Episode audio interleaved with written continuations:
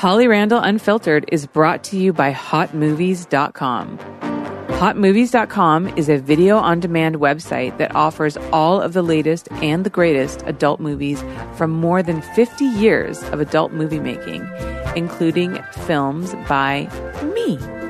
Go to hotmovies.com slash bonus and enter the promo code HOLLY, H O L L Y, and you'll get 20 free minutes on hotmovies.com. No purchase is necessary. With special exclusive releases every month, you can always see them first at hotmovies.com.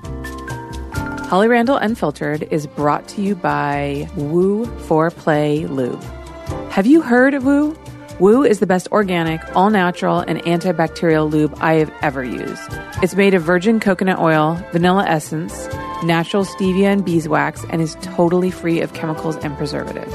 And unlike most lubes, Woo also smells and tastes great, just like cupcake frosting. I am not kidding you. Seriously, I offer it to the actors on my sets, and we all love it. Woo is simply the best. Silky smooth, all natural, and tastes like dessert. What more could you want? If you want to enhance your love life or just want a better lube, buy it for yourself or treat that special someone, go to Woo for Play and enter discount code HOLLY and you'll get 10% off your entire order. That's Woo for Play, W O O F O R P L A Y dot com with the code HOLLY for 10% off. Get more play with Woo. Hello, listeners. I have a couple things I want to tell you about. First of all, we are still doing the survey, and I would love to have you fill it out. Go to hollyrandallunfiltered.com and put in your information. I want to know more about you guys. Also, if you want to join, those who fill out the survey will be eligible for $300 worth of prizes from Babeland. So why wouldn't you? Secondly, I have a Facebook group and I would love you to join me there. Go to facebook.com slash groups slash Holly Randall Unfiltered and join the community.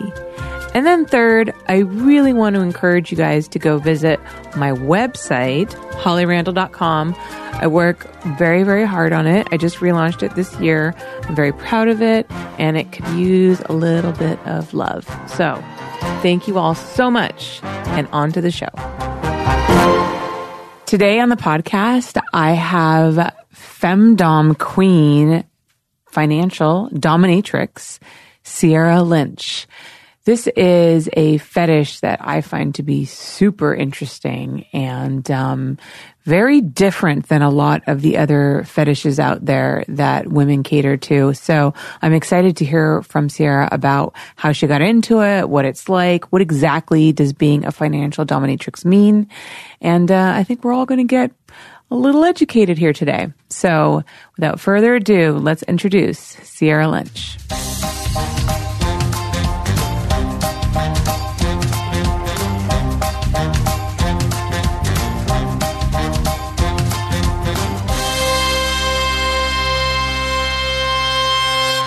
Hey, hey guys, Holly Randall here, and I have a very special guest here today. I have uh, somebody from my past, sort of. I'm sorry, I'm making it sound like we like have this really connected, convoluted past, which we don't. No. But I used to harass the shit out of her to shoot her a long time ago. So now it's nice to have her here in the studio in front of me. Uh, Miss Ceara Lynch, how are you? I'm good. Thanks for having me. Thank you for coming. Yeah. Um, so yeah, I just wanted to give everybody like a little like our kind of somewhat backstory. So we used to both be on this really very entertaining but strange forum mm. called XXX Porn Talk, which I haven't visited in years. I don't know if you ever go back No, there. No, never. Yeah. So it was kind of where the misfits of the porn industry would go and just basically talk shit about mm-hmm. porn. And there was a lot of like bullshit nonsense on there. But there was also a lot of like really funny shit on there. There mm-hmm. was, um, who's that one guy? The monkey cage. Mm-hmm. And he would do like, my favorite thing is he would do like a, um, uh, what's that show when they judge people who brought, go to, oh, the fashion police. Yeah. Like he would do that to people on the AVN red carpet and toss like massive amounts of shit about like what people wore and what they look like. And we have a lot of, I feel like it's a lot more legit now. Like you look at people on the red carpet now and it's different than how it used to be. Mm-hmm. But like there were quite a few, um, interesting characters that used to be on the red carpet and just the things that he would come up with were just like incredibly mean, but so insanely funny. It was so entertaining. Mm-hmm. Yeah, I remember he'd managed to like prank people pretty well too. Yeah, I think he made some rumor about how some porn star had AIDS and you know yeah. infected a bunch of people, and like for like a day or something, people were like, "What?" Oh god, yeah. Well, people really cling to rumor these days, and this is like before kind of social media came yeah. around. Mm-hmm. Um, so. But uh, you were on there, and you're obviously very good looking. And I used to bug I used to chase you about shooting. I was like, I should shoot you. You're so hot. And I remember you were like, maybe, maybe not. Yeah, no. And then you're like, nah, I'm not getting naked. Mm-hmm. And I was like, sad for me.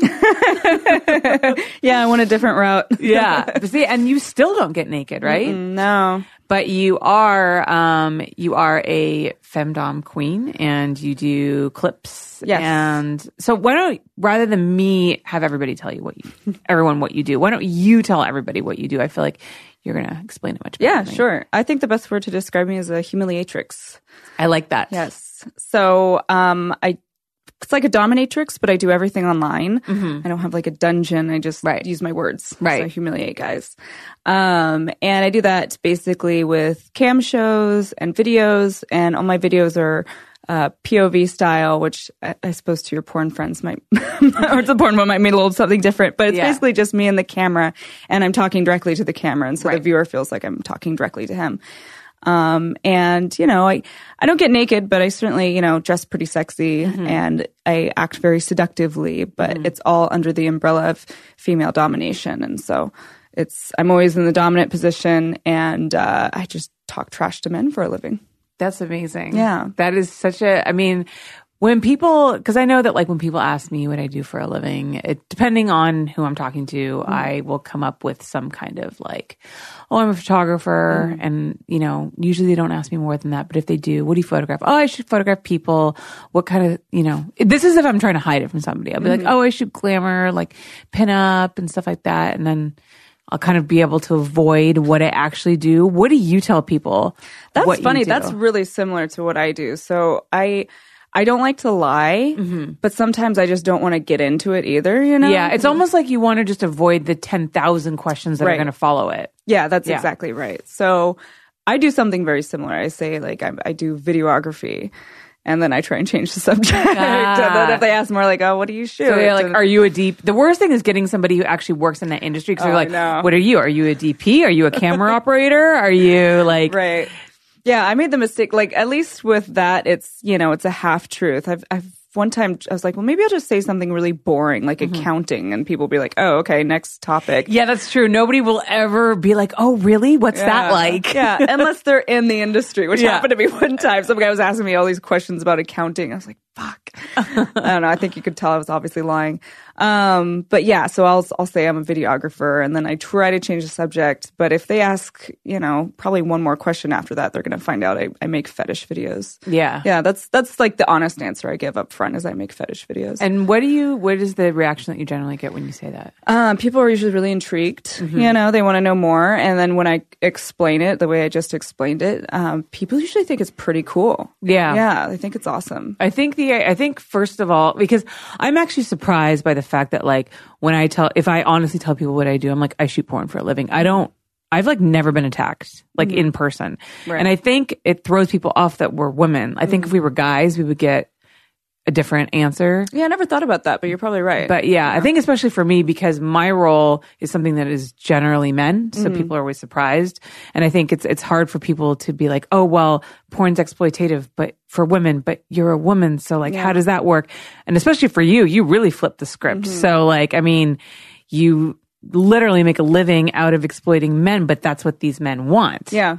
So it's it's interesting. Yeah, no, it's exactly right. It's kind of I, I describe it as like a loophole in mm-hmm. the adult industry. Yeah. Because I feel like I don't get stigmatized as much as like a stripper or a porn star. Right. Because they I don't take off my clothes, right. I don't meet anyone, and then also it's all talking shit to men. Yeah. So you know, people think it's kind of cool and feminist, and Yes. I get a good reaction from it. Yeah, yeah, yeah. I would imagine that you do. Yeah. How did you get into that? Like, wh- how did that begin? Um, it began when I was uh, 17, Mm-hmm. um, or of legal age, and um, I was living. Okay, it's a podcast. We don't have to follow any rules. All right, good, good. um, so I was living in Japan as an exchange student. It was my high school uh, senior year of high school. Oh, that's fucking cool. Yeah, so I was there for a year, um, but I didn't know Japanese, and my host families didn't know English, and I went to a school where I was the only exchange student, so I was just really lonely, you know. Yeah. And I just spent a lot of time on the computer, so I would like, you know, talk to my friends and talk to strangers. And one day, this guy had like seen my picture on some social networking site at the time, mm-hmm.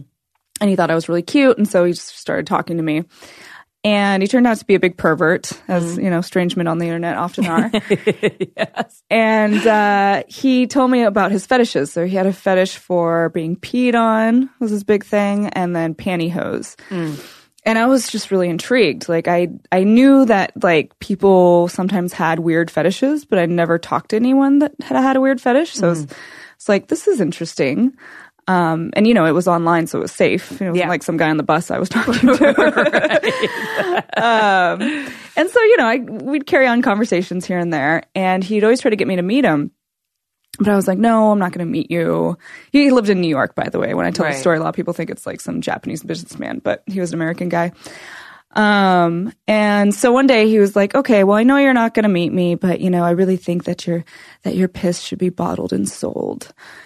And I, at the time, I was just like, oh, okay, you know, I was thinking it's like his way of dirty talking me. Mm-hmm. But I was like, all right, we'll buy it, you know? Mm-hmm.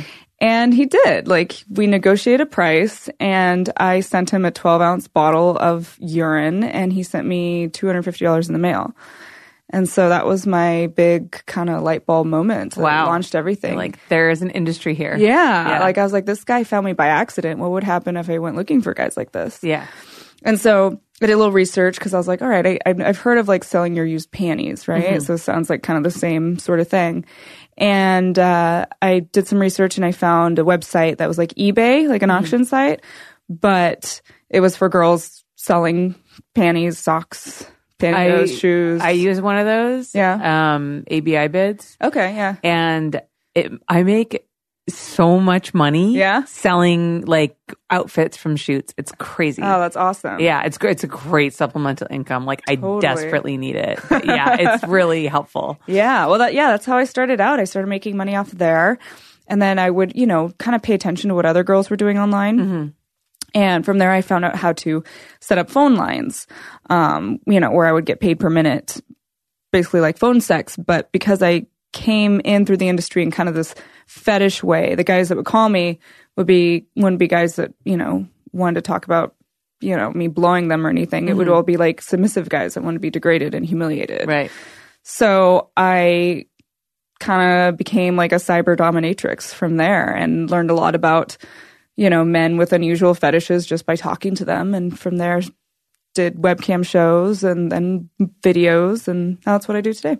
So how long have you been doing it for? Oh, let's see. Um, 15 years? Wow. Yeah. That's amazing. Long time. And is it's your full time job, right? Yeah, I never thought I'd be doing it this long. like I was like, surely, you know, it's like a industry that's um, kind of thrives off of like, you know, youth and beauty and like the Right. next fresh face. But I feel like in in this niche, guys really want a girl that knows what she's doing more than just a new girl. You know? Mm-hmm. Yeah, yeah. So that's pretty cool. Though to be fair, like you look very young. Oh, thank you. Like I don't know if you feel like you look like older, but you do not. No, no, I, I feel like I look all right, but I.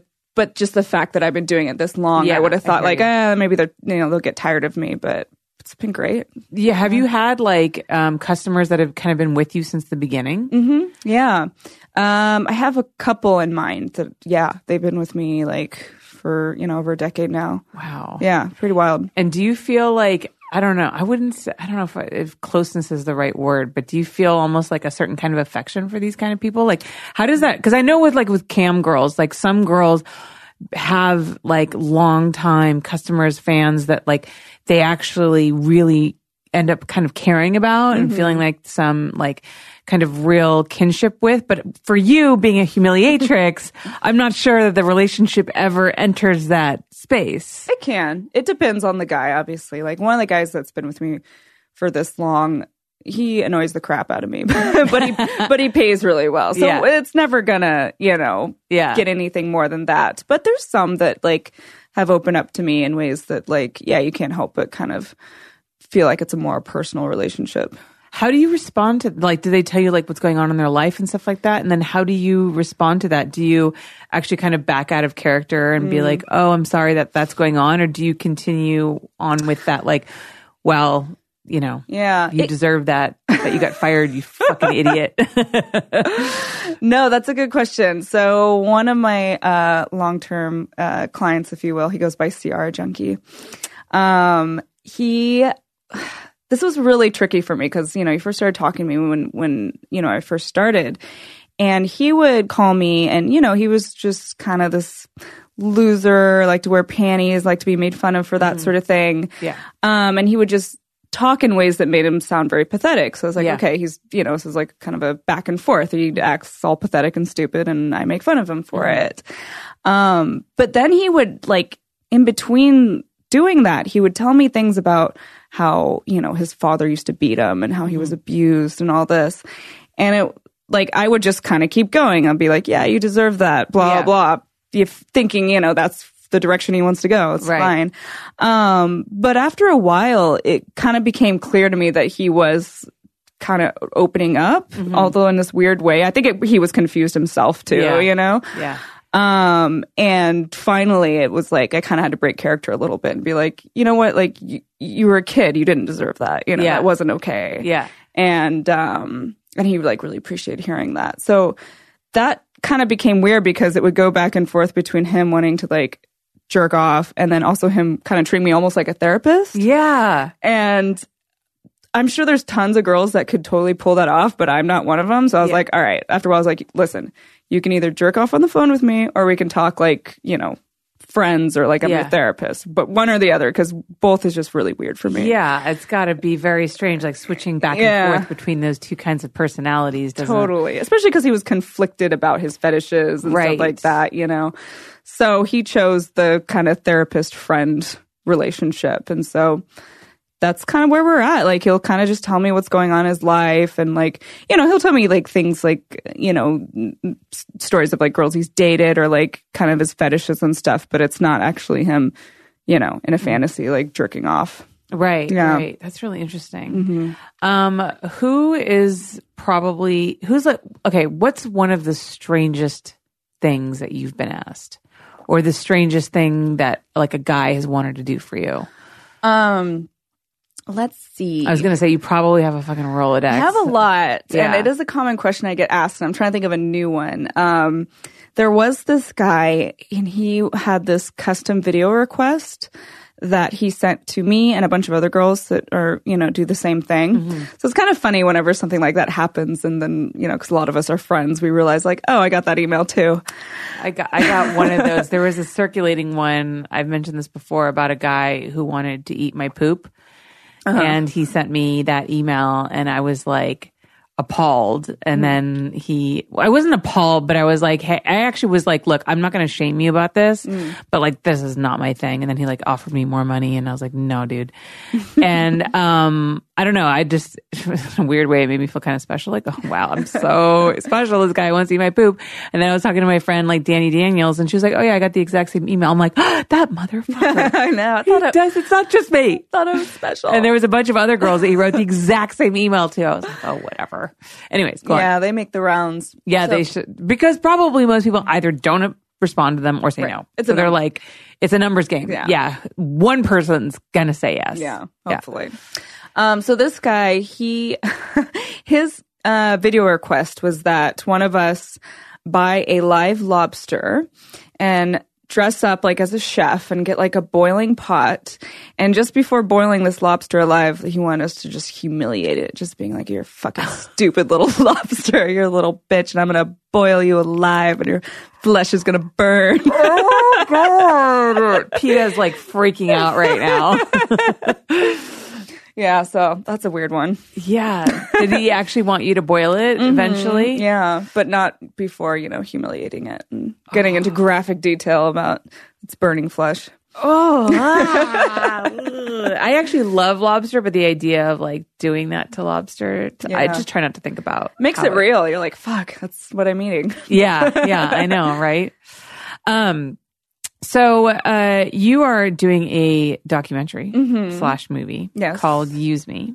So tell us a little bit about that. Yeah, so it's uh yeah, just what you described. It's a feature film. Um it's probably best described as a hybrid documentary. So if you watch it, um it has a documentary feel to it and certainly a lot, if not most of the footage is like pure documentary. Um but there's a fictional storyline kind of woven within it. Okay. And it plays on the theme of, you know, fantasy and reality and, you know, which is which and blurred lines and all that.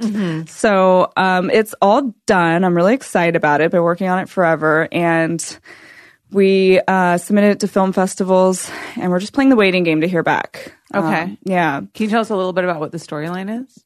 Um, so the uh, director slash writer is Julian Shaw. And uh, all this is true. He came to uh, the States to do a documentary about me. And um, basically, hmm, should have thought about this. What what I could say at this point. Basically, he uh, he does a documentary about me, and he gets in a little too deep, and things kind of spiral out of control. Interesting. Yeah. sounds kind of sexy. Yeah, yeah, it's like an erotic thriller.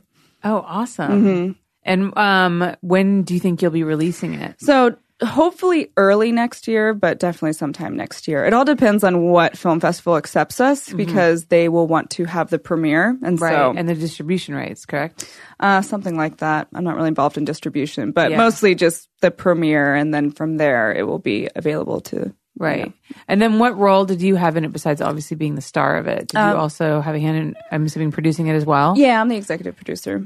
That's amazing. Yeah. How long did it take you to film? Oh, forever. Um, yeah, those things take like a really long time. I've actually Yeah. been toying with the idea of doing a documentary on my mom, but then I'm like, that will take me like fucking 10 years. yeah, well, I don't know if I have that kind of commitment. It started out slow because Julian was living in Australia, so he would just like come over uh, to the states like a few times a year, and we just kind of shoot things here and there, and we would talk about what direction we wanted to go, and he'd show me things he's written, um, and then it wasn't until like two three years later he actually moved to the states and then we launched a kickstarter and got some funding and then we got an actual film crew and then you know things like really snowballed from there and we were able to like finish it so the first Yeah. few years were very kind of slow figuring it all out Right, but yeah right. it's been a while But once you like actually got the funding and got the crew, then you were able. How long did Mm-hmm. It take you to shoot it then? um yeah i guess it depends on when you'd consider we first started shooting i would say after we got the film crew it was about like a year Okay. yeah Okay. That makes sense. yeah but much of it had already been filmed it was a lot of just me and julian filming each other and Right. that sort of thing Right. Uh, you also have a podcast i do called Standard Deviation. yes You want to tell us about that? Sure. Um, it's a podcast with my friend and roommate Kevin, and um, I don't want to like mislead anyone. It's not like a super sexy podcast like this. it's mostly just uh, me and him just talking about whatever, like politics or current events, or um, we try to like touch on just general taboos like you know drugs and sex and politics and that sort of thing. Um, and yeah one of the main reasons i'm here in la is because i was trying to gather some interviews because it's mostly just me and him at this point Yeah. Yeah. And you are living up in Oregon, right? Mm-hmm. Yeah. So you probably like hear there's probably a wealth of people. Yeah. Especially if you're talking about taboo issues. I know mm-hmm. there's a lot of people out in LA that are kind of yeah into that whole thing. Yeah. If someone was to go and listen to your podcast, uh, is there a specific episode that you would recommend that you think is like your favorite? Uh, yeah, so it's pretty new at this point. Um, we just started in May, so there's like only 30 something episodes. Um, I'm excited about the interviews we'll be releasing, but I'm not sure when. But um, at this point, I would recommend, I can't think of the number, but the title is called Bitches Love Nihilism. Okay. And that's probably my favorite one so far. oh, okay. And what's that about? Um, I think it started out. I was telling my roommate about how I was sexually harassed in a flattering way, um, and I was telling him how you know, I think it's generally good advice that men don't, uh, you know, uh, compliment women in a weird way if they don't know them, you know, strangers and stuff. But there is uh, a way they can get away with it that can be like flattering, and that's kind of what happened. Like it was like I was walking um, to my car. It was like outside a grocery store. It was like open parking lot. And this guy kind of came up to me, or no, he saw me. He was walking into the store, but then he saw me and he kind of came up to me, but he kept a good distance and his body language read like, I'm going to say something and I'm going to walk away, you know, like not like I don't want anything from you. I just want to say this. And he said, uh, uh, you know, I don't know what normal is for you, but you look great today.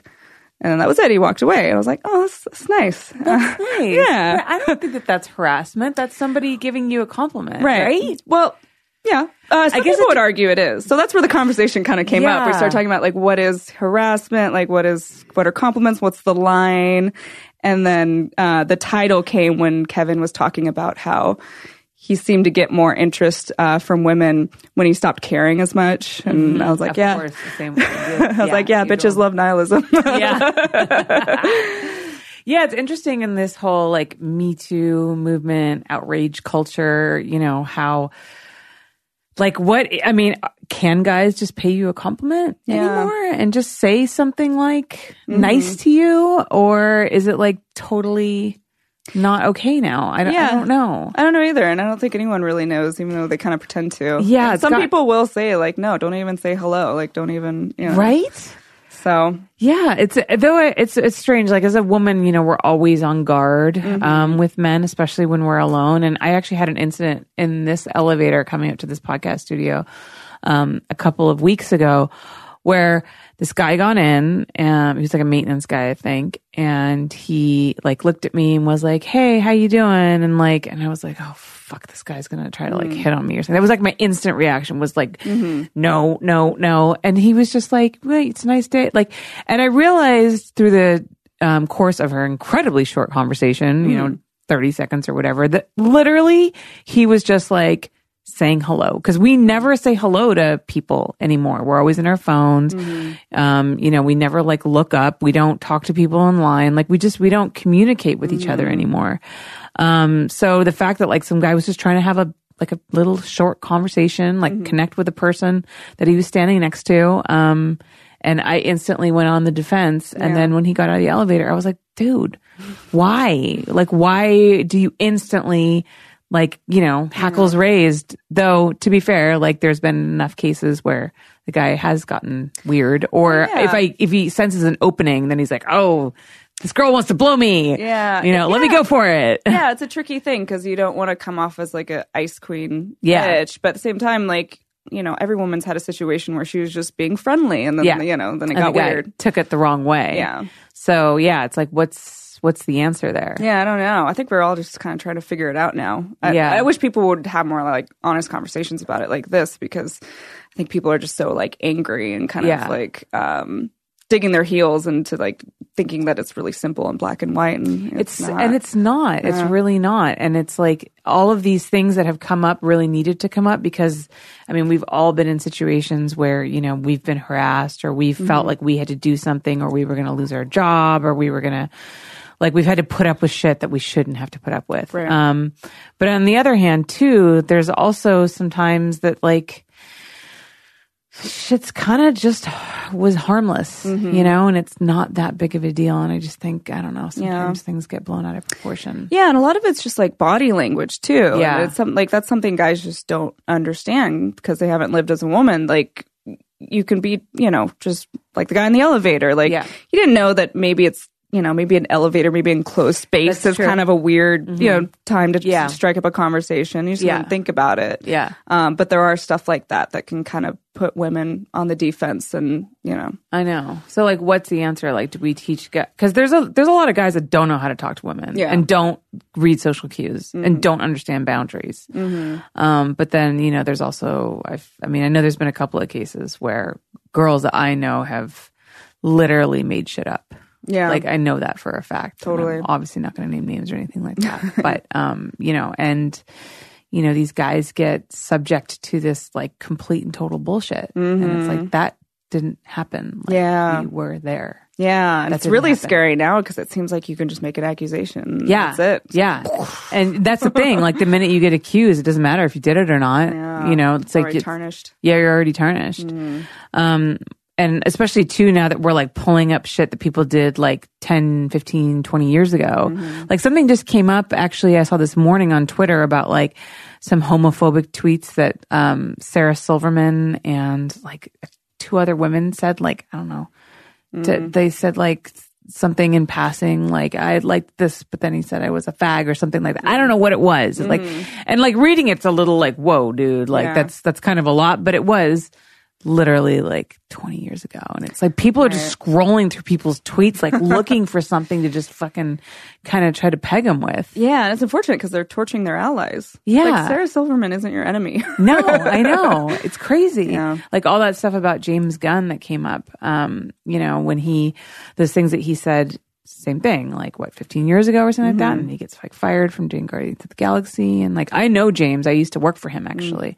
Um and he's a really good dude. Mm-hmm. And it was that was like a real shame. It's just i don't know. It just mm. seems to me there's just there's a lot of anger i feel like out there right now. For sure. and people don't know what to do with it. Mm. And i feel like it's just getting like sh- shooting off in all directions. People are mm-hmm. just attacking each other. Yeah, it's like a purity test. yeah it is isn't it? It's almost like it's almost like we're going backwards. Mm-hmm. It's like you know people make mistakes but people also grow and like do we have to crucify everybody who said something once a long time ago? Mm-hmm. And the problem is is that you know with social media you put these things in writing and then they live forever on the fucking internet. And you can't take that shit back. No, I remember my mom actually, one of the greatest things she ever taught me was to be very careful about what you put in writing. And the, the greatest, the one time that I really learned that lesson was, um, I said something on that fucking forum, XXX Porn Talk, about, um, a company that I worked for who I think stopped using me. And, um, I didn't like the work that they were putting out. And I thought that they had, their quality had gone downhill and I might have been drinking back then. And I made a bad decision and I decided to write something about it and it fucking was all over the internet. It went on up on Luke Ford's blog. I'm sure you remember him. And so everybody read it and it got back to that client and they freaked out and they blacklisted me for like 8 years. oh no. Yeah, and I totally deserved it. But that was like that was that one time when I was like, "Wow, you really fucking have to be careful about what you say on the internet because like it will come back and haunt you." Mm-hmm. It's crazy. Yeah, and that was back before all this too. Like Yeah. that was at a time when that didn't happen as much. No, no. I mean, people could really, you know, if I'd put that on Twitter, then that, you know, somebody would have found that and brought that back up, but I didn't. I put it on this like forum that I don't even know if it exists anymore. um, so that actually brings me back to your blog, um, which I was kind of skimming over before you you came over here, and your last entry was a really good and interesting one, and it was about this guy who you know was one of your customers, I hmm. assume, and his obsession with an ex girlfriend, hmm. and um, that you worked with him like crafting an email to hmm. send her where he wanted to confess his strange fetishes and how he incorporated her into that, right? Yeah. And then she freaked out.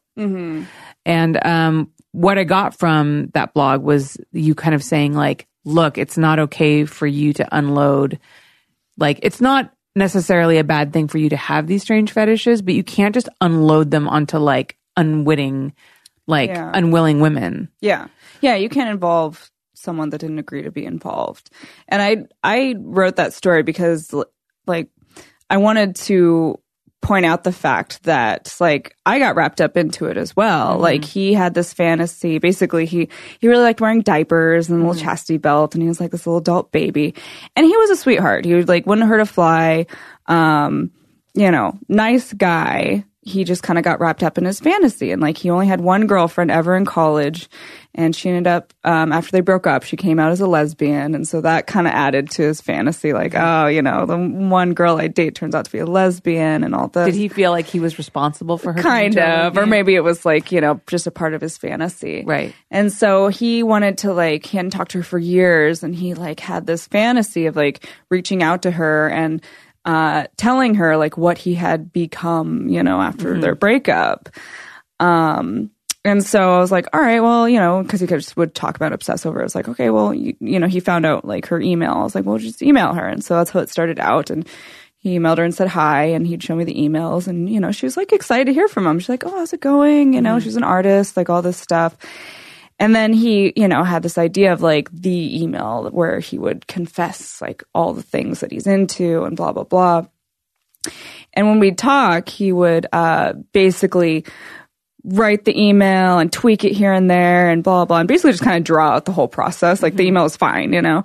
And i got to i was just so frustrated. I was just like just send it to her already you know? And so finally he sent it to her and um you know a few days later she you know wrote an email back and it was just very sobering like she was just like what the fuck, dude? You know, like I was excited to hear from you and, you know, you just kind of used me as a means to an end and mm-hmm. all this. And like, um, yeah, I felt bad about it. I was like, shit, you, like we absolutely just use this girl, you yeah. know? Yeah, yeah, yeah. And I don't, I know, I doubt she's traumatized by it or anything like that, right. but it, it kind of speaks to, um, a bigger problem I see where there's some guys that are, you know, they want to flash women. Mm-hmm. And especially with like, uh, submissive guys that I deal with, they have this idea that, um, they are making themselves vulnerable. Like like these women are going to humiliate them. And and and they don't realize that women don't take it like that. If some mm-hmm. stranger comes up to them and flashes them they're going to be disgusted. They're going to be angry. They're going to feel gross you know? They're, they're going to feel violated. they're going to feel violated. Yeah. yeah absolutely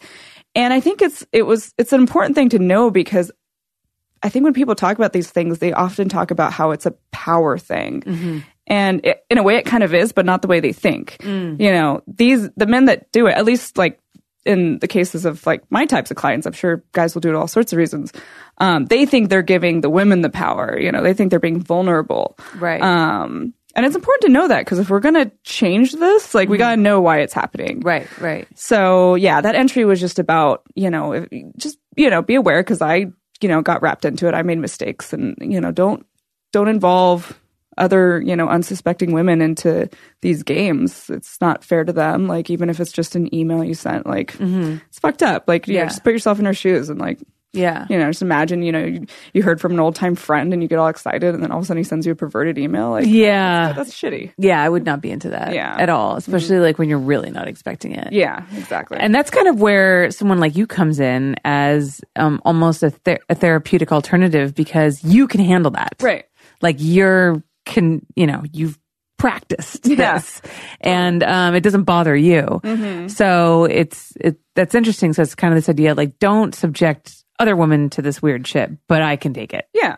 Yeah. It's like, you know, don't, don't go to a massage therapist for you know hand job. Like, yeah, go to the like, Jack Shack for it. Yeah, like, like, someone who does that professionally. Yeah, exactly. And you know, and and there's ways of going about it because I understand the fetish of like being exposed and mm-hmm. humiliated, mm-hmm. and there's just other ways you can do it. Like you know, a lot of us girls have you know pretty big Twitter following. You know, mm-hmm. they could post your picture on Twitter or they can show it to other friends in the industry and stuff mm-hmm. like that. Like there's other ways to to scratch that itch.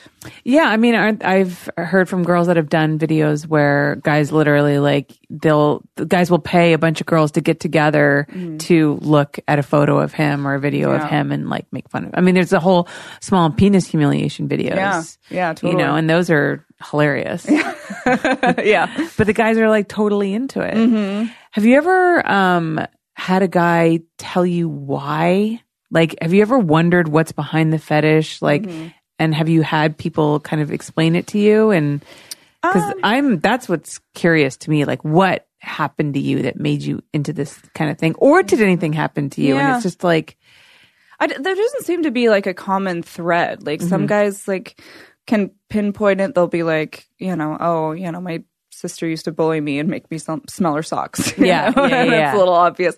And like some people are just like, I don't know. Um, some people are like, yeah, I don't know. When I, I just discovered a, you know, an old femdom magazine, you know, from the '80s, and it just really intrigued me. Mm-hmm. So it's it's it is kind of an interesting question, but because there doesn't seem to be a common answer, it's just like who knows? Yeah, it's just know? like human sexuality is so multifaceted. Mm-hmm.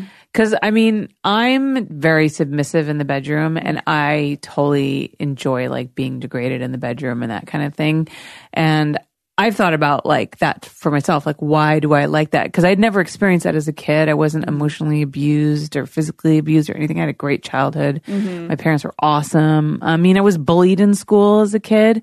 Um, but who wasn't? Right. You know, I mean, and it wasn't like anything crazy hardcore.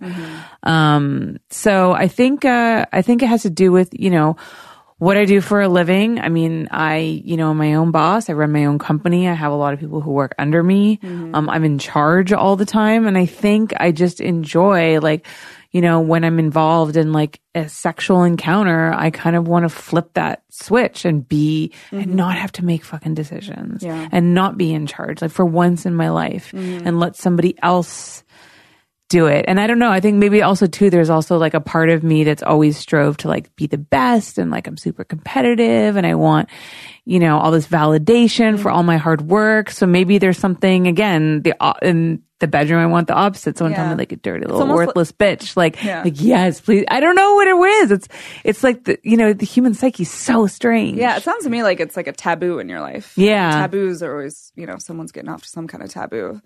Yeah, I think you know what? That's a good point because I think also too what plays into that is my mom being such a strong woman and always teaching me to be independent. And I was always taught to never rely on a man mm-hmm. and always like, you know, make your own way and be your own woman and mm-hmm. don't take shit from people. And so yeah, so I think like that that I don't know why I never thought about it in that way, but I think you're right. It's mm-hmm. like it's that taboo of like actually not actually taking shit from somebody. Totally. And letting somebody talk to me in a way that I would never allow them to speak to me like outside of the bedroom. Mm-hmm. Like if you ever said any, you know, you call me like a worthless little cunt outside of the bedroom, I'd punch you in the face. Right. but like, you know, when I'm naked, I'm like, yes, tell me that.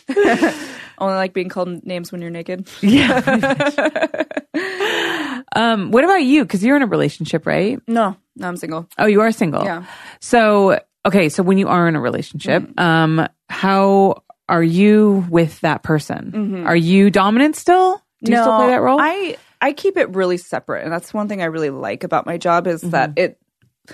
I don't get off on what I do for a living, so Mm-hmm. it's really easy to compartmentalize it and keep it really separate. that makes sense. Yeah. Same for me, actually. People are always like, don't you get turned on doing what you do? I'm like, nope. Yeah. Absolutely not. Yeah, I think it makes it much better. I, I, I, I mean, I don't know. I've never um, done like hardcore porn or anything, but I imagine like you just get burnt out. Like you know, you're getting paid, you know, and then you probably don't want to, you know, fuck as much. you know, Oh, oh yeah. like, yeah. I thought, I don't know why I thought you were like trying to relate to somebody being behind the camera. I don't know why, sure- why I would assume that, but yeah, I know what you mean about, um, about being a por- Yeah, I don't know what that's like. Mm-hmm. Um, and I think it's different for different people. Like, I think some of these girls and guys really have like a strong sex drive and Mm-hmm. it doesn't, um, it doesn't change that, but I think I, would imagine it. Pro- it's got to make other people jaded. and, Yeah. like kind of less interested in sex. Yeah, especially it's like when you're dependent on that money. Yeah. and like you know, you you have to, you know, basically have to do it. So yeah, I imagine it just tire you out after a while. Yeah. Yeah, I don't have like a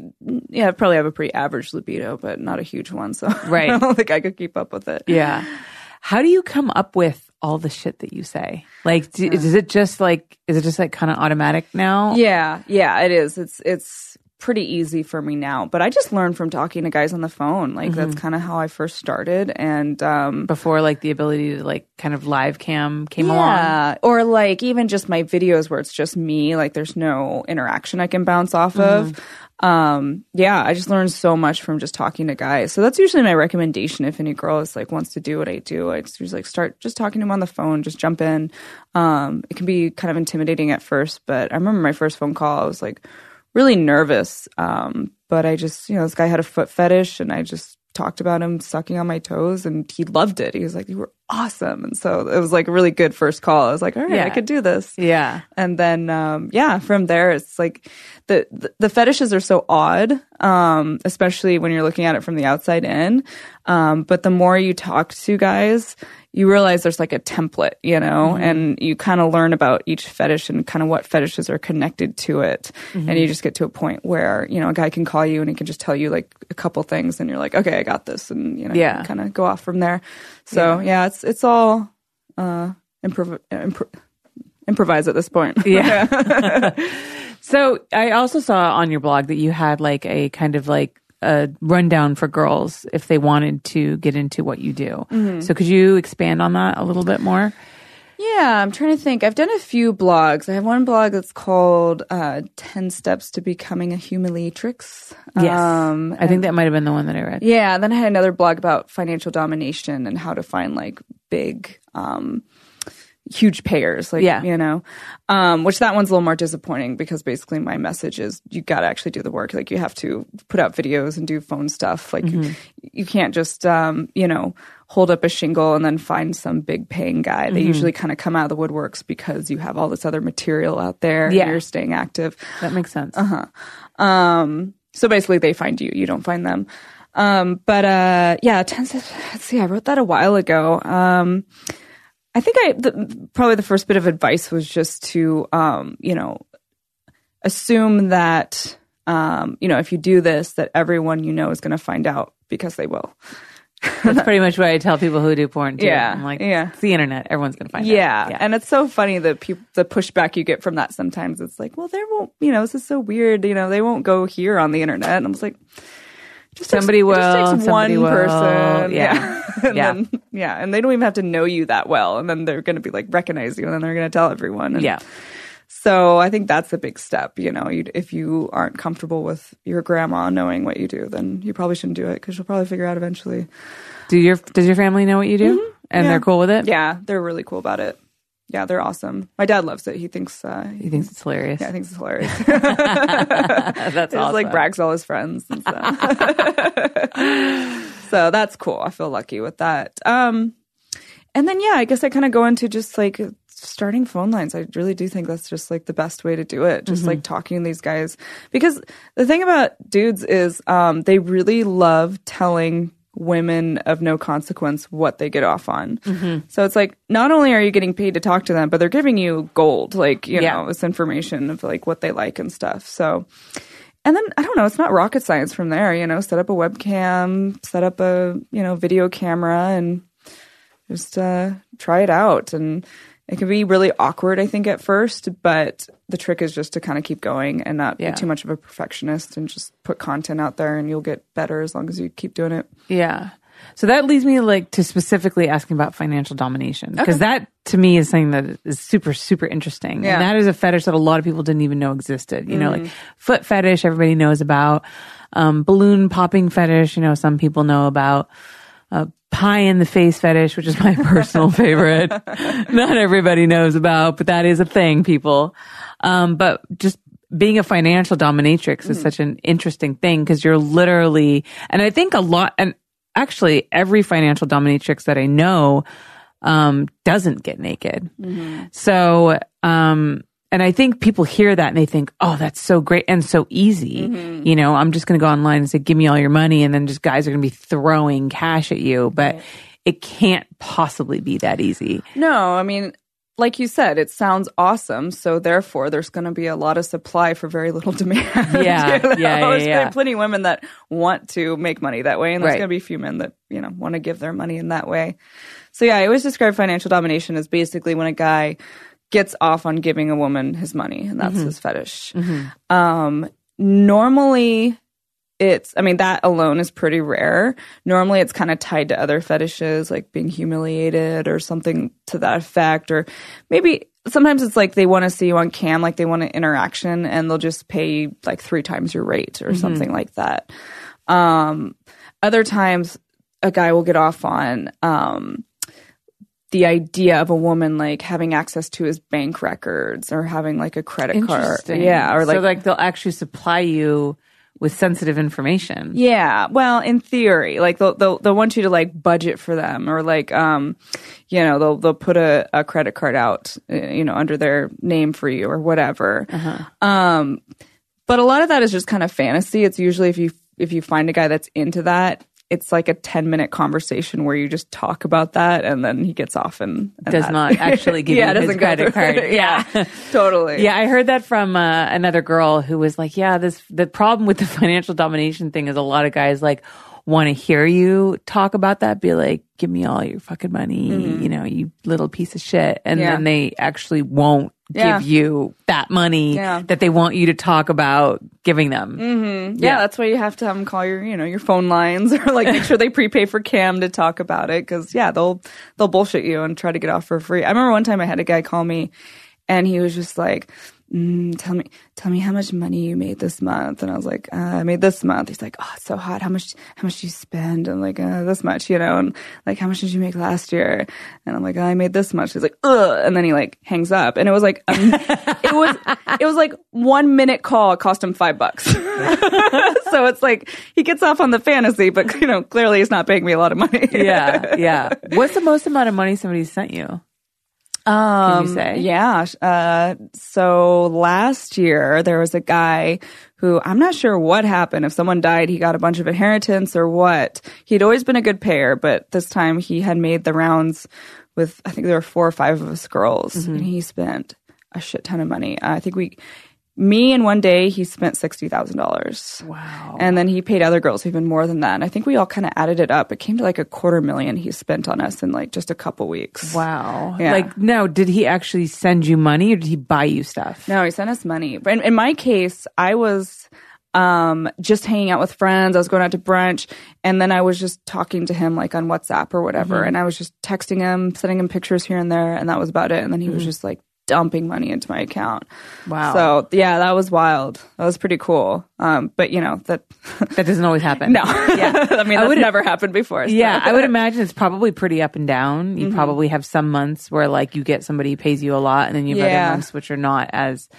Yeah, Totally. Yeah. Yeah. And these guys, it's like when stuff like that happens, they just vanish. Yes. They, they'll come back, but like, you know, you got to get it while it's hot is the trick. You know, if Yeah. you see him, it's like drop everything and, you know, tend to this guy because otherwise he's going to disappear for a while. Have you ever had a situation where you had somebody who was paying you a lot of money and then something like their wife found out or something like that? Not that I know of. I've had a lot. Of, I've had guys. Um, well, I've had quote unquote wives message me and say things like, "I caught my husband uh, watching your videos. How should I punish him?" Oh, Jesus. oh, gee, I wonder who that came from. so as far as I know, I haven't talked to any actual wives. Okay, cool. Yeah. I have there is a couple that buys videos from me. It's it's um so it's a guy and girl and the girlfriend is the one that emails me. I've never talked to the guy and she orders these custom videos and it's it's his fetish, but like she orders the videos and then they watch them together, which I think is kind of sweet. That is cool. yeah. I was going to ask you if you had any female customers ever, if it was just men. Yeah, it's it's pretty much just men. She's the only one, the closest I have to a female customer. But even that's, you know, if it weren't for him, she wouldn't be buying the videos. They're pretty crazy videos too. The guy has a basically an. It's some variation of me pretending to be his sister, making fun of the fact that he has to get a circumcision and that he won't be able to like masturbate for six weeks and it's going to be so painful. like, oh it's pretty God. dark. And it's just like, I just think his girlfriend is like girlfriend of the year that she's just like, yeah, cool, let's watch it together. Yeah. oh my god. No, you've been a financial dominatrix for a while, Mm-hmm. and have you seen like a lot of girls jump on that bandwagon? oh, hell yeah. Yeah. When I first started, I feel like there was like five girls doing this and now it's like just thousands, thousands. And it's just like you said. I mean, it looks really easy from the Yeah. outside. It's like, oh, I just have to flip a guy off and tell him to give me money. That's great. Yeah. but there's an art to it. yeah, I think so. Oh, I mean, there's just, you know, there's time and work you have to put into it, you know? How many clips do you usually um, do a week? I do three new videos a week. Okay. Yeah. And I have about 1,700 at this point. Jesus. Yeah, quite a bit. Do you ever feel like you shit, like you run out of things to say? Oh yeah, totally. I I um I get a lot of customs, which is really nice. Yeah, because Um, people tell you specifically what they want. yeah, Right. Um, and yeah, when I don't, when I run out of customs, it is kind of a drag to like, fuck, what should I do now? I mean, it is a lot of it is kind of repetitive, Mm-hmm. so it's it's not like it's super fresh and original every time. I Yeah, it's impossible yeah, to do it's usually just kind of a spin on you know things I've done before. Yeah, because you're always going to have like new people coming in, and then like you know people who are seeing your new stuff haven't necessarily seen the older stuff, Right. Mm-hmm. Yeah, it's impossible to always be the same. Totally. I've definitely gotten feedback sometimes on. We did a survey for this podcast, and a couple people were like, "Sometimes Holly tells the same story." I'm like, "I only got so many stories, people, and not everybody listens to every single episode." So I'm sorry. I feel like that's true for every podcast hosts. Like, I, think listen so, to a lot of podcasts. It's like we have a mutual friend, Chris Ryan, and like Yes. his podcast is great, super po- popular. yeah. he tells the same stories all the time. Of course, of course, because then also two people come drop in and out of podcasts. Like I, you know, like I listen to Joe Rogan. He's like the undisputed king of podcasts. His stuff's fucking great. But I do not listen to all. I get bored. yeah. I totally get bored of like one pod. Like I was obsessed with um how stuff works, mm, and then I got bored, and mm-hmm. I stopped listening. And then I loved lore, and then I got bored, and I stopped listening. So you know, I Yeah, I'm the same way. I'll usually binge on one and then kind of then I'm switch like to another. "Meh," over it. Mm-hmm. What are some other good ones? I need a good I think new um, podcast. uh, Kevin Smith's podcast is really good. Okay, Yeah, Smodcast. I like that. Smodcast. Smodcast. It's with his um, producer Scott Mosier. So Okay. Smodcast. What is it about? Um, it's just the two of them like shooting the shit, and Yeah. like Kevin Smith is just hilarious. Yeah. so yeah, it's. I mean, it, I feel like the podcasting platform is just built for comedians. You know? It is. It is. Yeah, I definitely listen to like a lot of them, and I'm like, "Fuck, dude, I am not that funny." I'm like, I've, I have, I've literally thought to myself, I'm like, is there somewhere I can go where I can like take classes on how to be funnier? Is that possible? Maybe. I mean, I'm, well, I mean, I think there's like stand-up comedian classes. I don't want to be a stand-up comedian. I just need to like be more interesting hmm. on the microphone. Ernie's laughing. He's like, "What? Well, how many episodes have you done? How many episodes have we done? Like 70, right?" Oh, okay. Yeah. So it's pretty new. It is pretty new. Nice. I feel like I'm I'm learning, and I feel like I'm getting better. Yeah. right, Ernie. I'm better. He's like, yeah, whatever. no, you're not. You suck. I definitely listen. I, I actually, I I'll be honest. I don't listen to a lot of my podcasts over again because I just I'm I bore myself. I just don't want to listen to myself. Mm-hmm. Oh yeah, I never listened to mine either. It's my my so co-host, he was like, he'll listen to him like three times, and he's really critical about it, and, and that's probably good. He's probably like learning and getting better, and I'm just like, I don't want to hear my voice. I, I yeah, I definitely do that. I if I do listen to it, I think to myself, "Fuck, you say like a lot. You Yes. say you know a lot. You say uh a lot." Sometimes there's these awkward pauses where clearly I'm looking for the right word. Like sometimes words just escape me, and I would like mm-hmm. I was on this track and I had this big verbose adjective I was going to use, and then it's gone, and then I'm mm-hmm. like. Fuck! I was gonna say something and I was gonna sound so smart and it's just out the fucking window. and my brain just shut down. Ugh, it's hard. I'm sure like the more you do it, the better you get. That's that's my hope. Are you loving doing a podcast? Yeah, I really like it. I it's funny you mentioned the ums and uhs and the Yeah. fillers. I was just listening to uh, or I had to re-listen to one of the podcasts we did recently and yeah, I was cringing. I was cringing because I, I say kinda a lot and I feel like that devalues what I'm saying. Mm. I'm like, it's kinda like this. It's like, no, it's like this. It is like this. Yeah, it's not kind of like this. I hear what you're saying. Yeah, I do the same thing. I mean, you know, with the, you know, you know, see, fuck. I, you know what? We just need to put an electric shock collar on me, and then every time I say that, you just zap me. Get a dominatrix to do it. Stand in the corner. That would actually be a great episode if I interviewed a dominatrix and then every time I said like or you know, she just zapped me. That would be amazing. Sorry, mistress. Sorry, mistress. I'm a terrible speaker.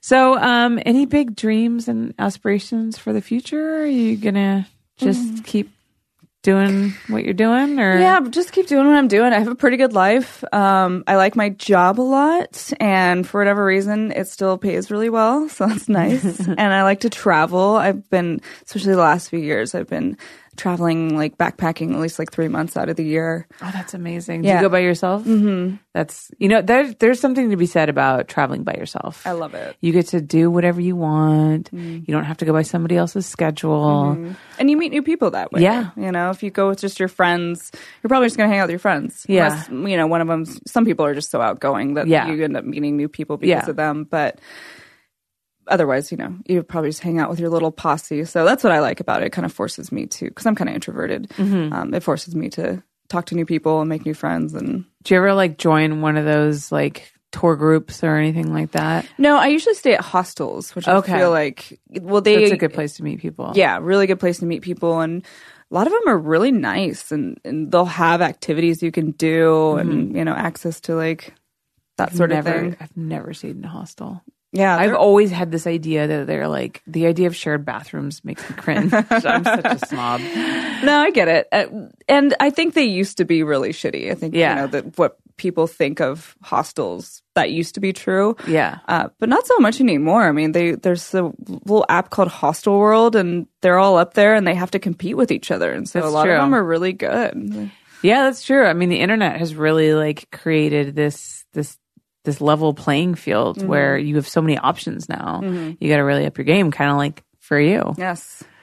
Have you felt like the internet's kind of been a blessing and a curse in in that way, where it's allowed you to obviously be able to do your job and sell your stuff, but then also it's given the same platform to like ten thousand other girls to do the same thing? Um, I think it's mostly been a blessing. I think it's great. Um, it's awesome that the internet has transformed the adult industry. you might you might have different opinions about this, but like you don't need you don't need a middleman, you know. Yes. Um, so it's there's you know that's how a lot of girls do get exploited. Um, and so if you can just have a laptop and a webcam, you know, you have you can be in business. So I think that's awesome, and I think it's pretty cool that you know any girl can do it more or less. It is tricky because the market's really saturated, but I've just been lucky having starting when I did and having Yeah. the luxury of time to like Yeah. build my name. Um, I don't feel like I mean I make more money now than I did when I was twenty. So Right. um, yeah, it's just been awesome. So it's I, I would hate to have to start now. That's yeah, for sure. yeah, I know. It's it's there. Yeah, it's very competitive out there. Mm-hmm. Yeah, I mean, I'm I'm happy about how the internet has put more power into the hands of like the performers. I think Mm-hmm. that that's really important, and like you said, has cut out the middleman. Um, so I really like to see that because I like to see like women being self empowered and being their own entrepreneur. And for me, it's it's definitely made. I don't know. At the beginning, it was great for us, and then it kind of like made things harder because everything's free. Um, but you know, I just hustle on ten thousand different levels and I make it work. Have you thought about doing what you do, but also with like my sort of spin? Because like the girls you shoot, like you shoot them like like they're stunning. They're like goddesses, and that kind of ties into what I do because I tell people that I'm this like unattainable goddess. Uh-huh. So have you thought about like shooting girls and just like the way you do and like the beautiful sets and they look so glamorous, but then having them like say shitty things to men? Are you are you suggesting a business opportunity here, Mrs. Lynch? I don't know. I think it would be a good little spin. Yeah, I don't know how would I uh, sell that. Like, I would sell the fetish clip, but aren't fans like specific to certain girls? Like, isn't that what they're after? Don't they get attached to certain girls? It's true, but you know, if you get a girl that's good at it, might be something to it. Yeah. You could sell the little, you know, five ten minute videos on on iWantClips or something like that, and hmm. because you have the ultra glam look, which is Yeah. really cool. Like, Yeah, you know, yeah. you're really selling that fantasy. If you combine it with that, I think that you'd have a good edge. Because you know, most of us girls, it's like you know, shooting out, out of our apartment. Yeah, that's true. I mean, it works, but you know, Yeah, if you can, true. if you have your sets, then that's a step up. Hmm. This is actually something I'm seriously going to consider because that's not a bad idea. I used to shoot a lot of fetish, um, and then it just kind of like when the fetish magazines died, because a lot of my income came from magazines. I just kind of stopped, but I but I miss it. I miss like that, you know, putting a girl in latex and like that whole. I actually just did a whole latex shoot uh, earlier this week, um, but uh, and having like those extravagant sets and all of that. That's that is Yeah. a lot of fun. I I might give that a shot. Yeah, Yeah. Try it Not out. a bad idea. Hmm. Maybe I will shoot you someday. Ten years later, I'm finally gonna get you in front of my camera. Full circle. I know, right? well, thank you so much for coming on. It was really, really great to see you, and uh, this is super interesting. Yeah, thanks for having me. This Of was fun. course. Um, can you tell everybody where they can find you? Plug all your things. Sure. Uh, you can find my website. It's cearalynch.com. That's spelled C E A R A L Y N C H. And you can check out my podcast. It's called Standard Deviation. And, you know, wherever you listen to podcasts, you could probably just search it and find it. Yeah. And then on social media, where do they find you? I am Ceara underscore Lynch. And that's the main one. And then Ceara Lynch on Instagram. Yeah, that's all my name. Okay, so Ceara underscore Lynch for Twitter. Yeah, And my- then Ceara Lynch, just Ceara Lynch on Instagram. Yeah, my Twitter got suspended, so I had to start anew with an underscore on Twitter. But Why other- did you put Twitter gets this? Don't they like, They won't tell me. uh, they, I know they never tell you. And then you don't even get naked. What the hell? doesn't make any sense. I think it was a, a glitch, like kind of a buggy thing um, that happened. But oh well, Oh, start well. anew. It's probably for the best. Yeah. I probably shouldn't have opened a new one. And you guys know where you can find me at Holly Randall on Instagram and on Twitter. And if you want to support this podcast, go to patreon.com slash Holly Randall Unfiltered, um, where I will definitely take all your money. yes. Give it all to me, you worthless motherfucker. I'm just kidding. I love you all. Just kidding. No, you guys are awesome. Okay. Bye. See you next week. Bye, guys. Well, if you've listened all the way up to this point, I'm going to assume you're probably a fan of the podcast or at least of this episode. So what I would appreciate more than anything is if you would rate and review my podcast. Please give me five stars. I would so appreciate it. And also tell your friends about it. Um, word of mouth is a really powerful tool in getting podcasts up there in the charts. And if you want to financially support this podcast, which I would appreciate even more, um, you can go to patreon.com slash Holly Randall Unfiltered. I have all kinds of cool tiers. You can watch these interviews live. You can watch the full length podcast interviews, which I now only make available on my Patreon. You can get free mugs and shirts, join my private Snapchat, get signed prints from the girls. There's a lot of cool stuff that I give away. So thank you all so much for your support and we will see you next week.